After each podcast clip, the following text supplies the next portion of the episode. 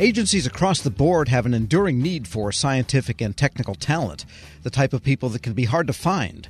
Yet many agencies fail to use the Personnel Mobility Program, a system that lets scientific and technical employees from nonprofits work temporarily at a federal agency. For some recommendations, we turn to the Acting Director for Strategic Issues at the Government Accountability Office, Alissa Czyz. Ms. Czyz, good to have you back. Thanks for having me, Tom. So tell us more about this program. I hadn't been aware of it, and I'm, it sounds like a lot of agencies aren't aware of it either. That's very true. It's called the Intergovernmental Personnel Act Mobility Program, or IPA for short. And in essence, it's exactly how you described. It allows federal agencies to bring in personnel, usually from universities or nonprofit organizations, into their agency for up to a two year period. And it's really designed to bring folks with highly specialized skills like science and technology or cybersecurity into the agency to temporarily fill a skills gap for that agency. And then conversely, federal agencies can send folks out to those nonprofits or universities for a similar time period. But what about agency to agency? Is that also part of it? You can borrow someone, for example?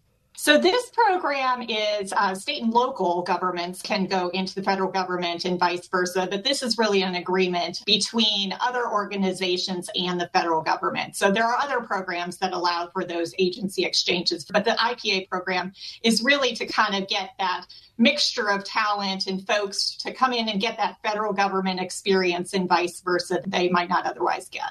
So are these people interns, fellows, temporary employees? What's their status once they come in? So they can come in a couple of ways. Usually um, they're on appointment, so they're a non-federal employee when they come in. Um, they can also be detailed, so they can be considered like a federal government employee. Most of the agreements that we looked at in this review from 2016 to 2020, folks were coming in as a non-federal employee. So they were a temporary person, but they were not a, a true federal employee during their period of time. And what does an agency have to do to justify bringing in someone on that basis?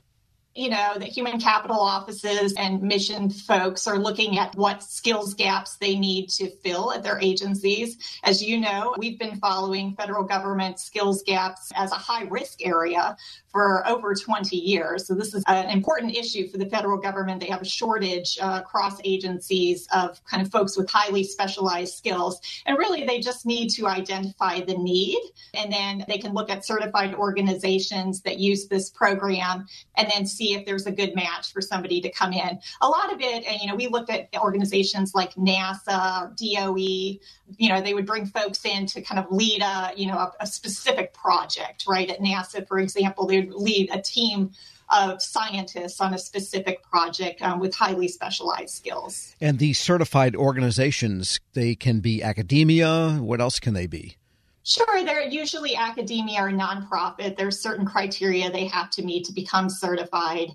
But yes, most of them are university folks or nonprofits.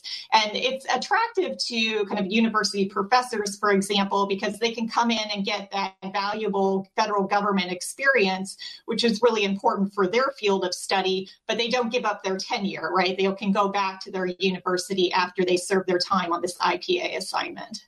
Can corporations participate? Suppose there's some really good quantum genius, say at IBM. I'm just making that up. Could they come in as a fellow or an intern or an associate for a year or so and do this? So this program is more for they have to have a 501c, they have to okay. be a nonprofit or a university type of program or state or local government as well.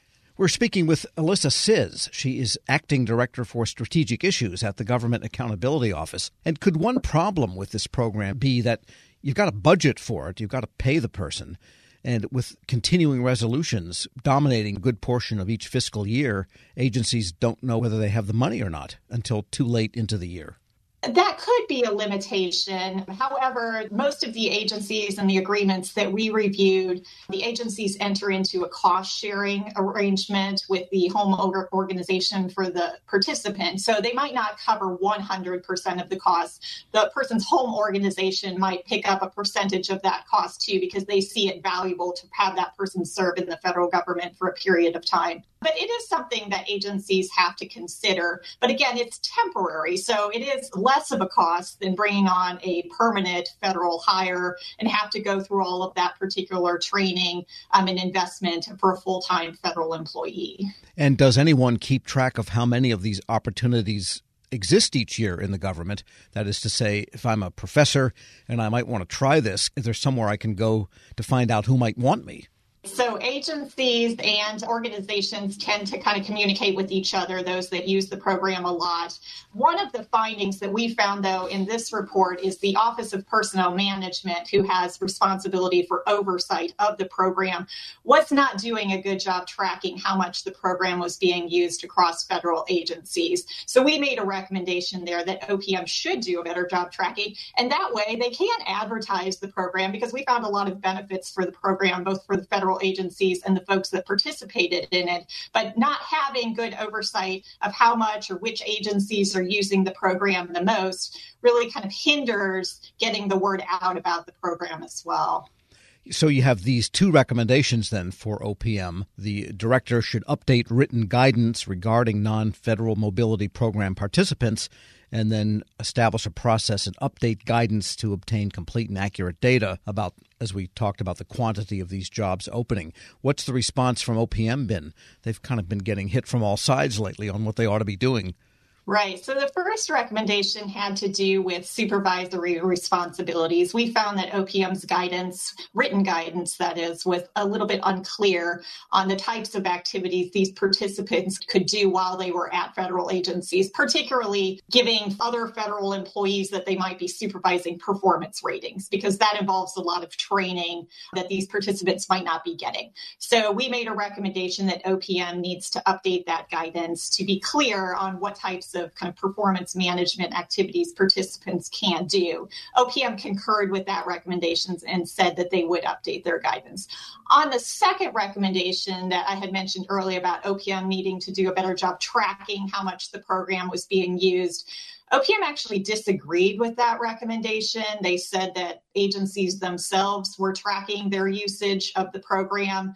However, we respectfully think that OPM does have a key role here in oversight and also is positioned as the strategic human capital manager for the federal government and has a role in advising agencies on how to close critical skills gaps. So, without having good information about the program and how much it's being used, which is one tool that, that agencies can use to close skills gaps, OPM is not really in a great position to be that strategic human capital manager. So we reiterate that the recommendation should be implemented. And does anybody keep track of how well these programs work out when the person goes back to their college?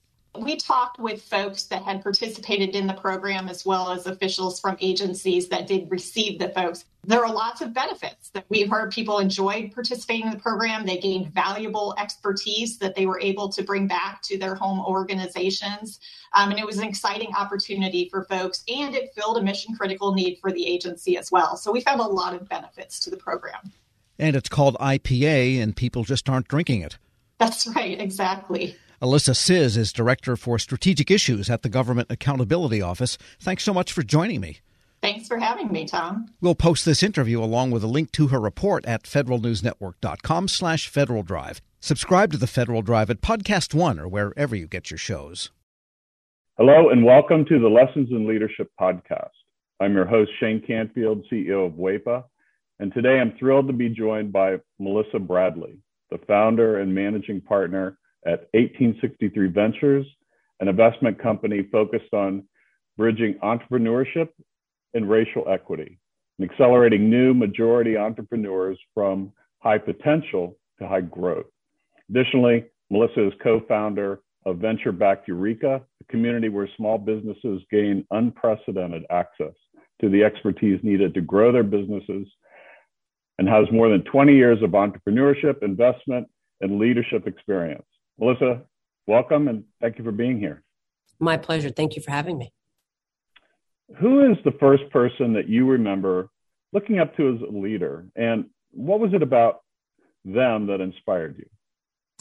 So there are actually two people. Um, the first person personally was my mom.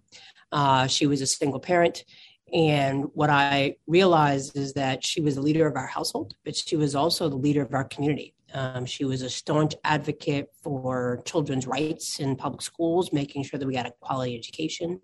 She was a staunch advocate around rights for renters. Um, we were not in a financial position that we actually ever owned a home, uh, but she made sure that people who lived in various types of housing we were in regular housing.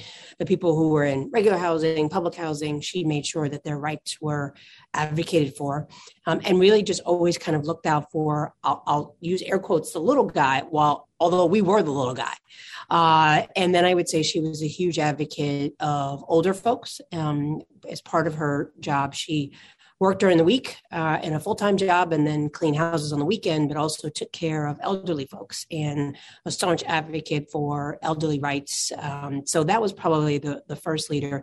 And then I would say the second leader that really came about professionally was a woman named Crystal, Crystal Gaskins, uh, who actually ran a, headhunting temporary firm that I ended up uh, spending about a year at. I quickly realized that was not my calling.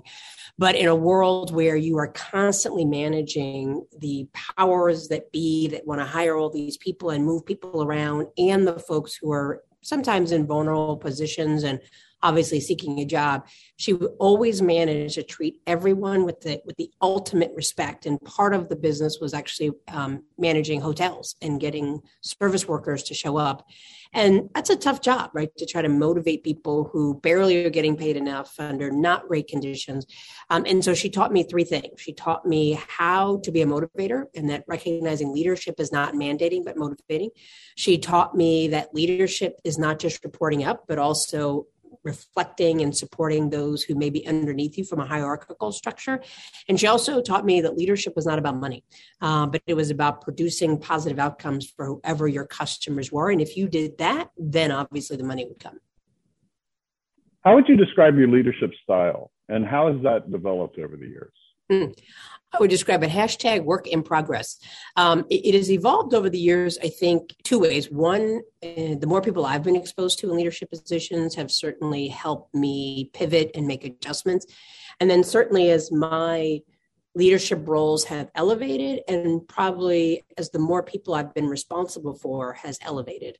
Uh, you know, certainly being managing partner and founder of 1863 Ventures, we manage a lot of people. We have actually tripled our staff this year. And so we went from three people to oh, actually 12 people plus and growing. Uh, and we went from a couple hundred members to almost 10,000 members. And that's a big deal. Um, I, so my leadership style has evolved in terms of more people that I have reporting to me. I think it's, I, I focus on autonomy. I focus, I'm, I'm, very clear that my role is to help other people be successful. Uh, I do set very clear deadlines. I am try to do a good job of kind of projecting what is the overall mission and vision, what are the KPIs and OKRs that we need to hit. And then I feel like I need to get out the way. I need not be a micromanager. I need to recognize, particularly since COVID, that people have kids, they have lives, they have ways that they know how they perform best. And so we now have people who work for me all over the world. And as long as we meet our deliverables, I don't need to know that you're sitting in a cubicle or sitting at your computer from nine to five. Um, and that's because I've been at those nine to five jobs where I literally had nothing to do, but I knew I was told I had to be in the office. Uh, and it just seemed like a complete waste of time. And so I'm really laser focused on outcomes and productivity and advancing the vision and mission and not on what does it look like? Because i think successful work looks different for everyone. And then i would say more externally as we now have grown to lots of members and we have a social media presence and i talk to people i'm mindful that the, the probably the most important from an external uh, perspective about my leadership is that i am mindful that i am modeling not just for myself but particularly for other leaders and particularly black women and certainly gay black women. Uh, you know, there are not a lot of us. Um, you know, you mentioned that I'm a co-founder of Ureeka, so I'm fortunate enough to be in the first 30 or so Black women that have been supported through venture capital, which is a sad statistic, but for a different topic. And so I'm mindful that people are always watching me. And I would say that certainly as a Black woman, people are always watching you, not always for the better and cheering you on, but waiting for you to make a mistake and slip up. And so I'm mindful that when I step into a room or I show up somewhere, I'm not just representing Melissa Bradley and my immediate family, I'm representing all of my members and potentially sending a signal effect of what other people are going to expect as Black women. And the final thing I would say that definitely has evolved since now that I'm over 50 uh, is that I feel a much greater freedom to say what's on my mind. Um, than I did before, and I and I do that. I probably said what was on my mind before, but in a way that was reflective of my frustration and anger with the system. And now I say it with the expect with the level of calmness and the expectation that it's important that we are honest around what do black communities experience? And to phrase it in a way not based on anger but really using data. And so i would say i've consistently been a staunch advocate for black and brown communities but has evolved from being very reactive and saying well don't do this and don't do that to saying let me explain to you why I think it's important that we take this up and really letting the facts drive the discussion. Some of that probably comes from the fact that I've worked in two presidential administrations, and we all know that that just goes back and forth and oftentimes based on rhetoric and not fact.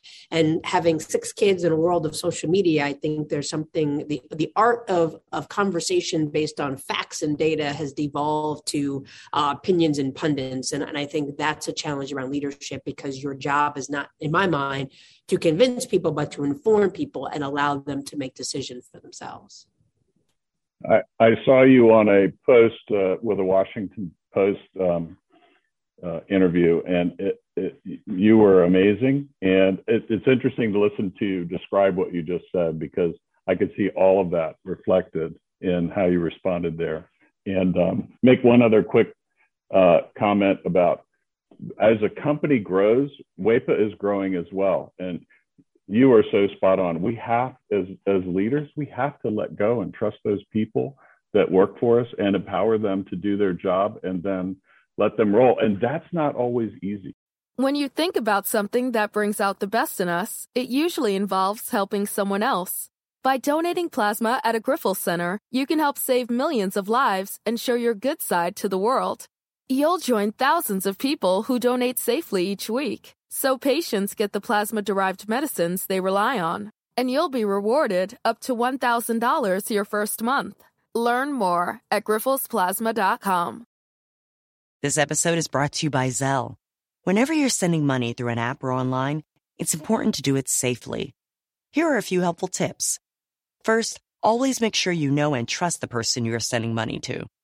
Second, confirm you have entered their contact details correctly. And finally, if you don't trust the person or your recipient is rushing you to send money right away, think twice before sending money through an app or online.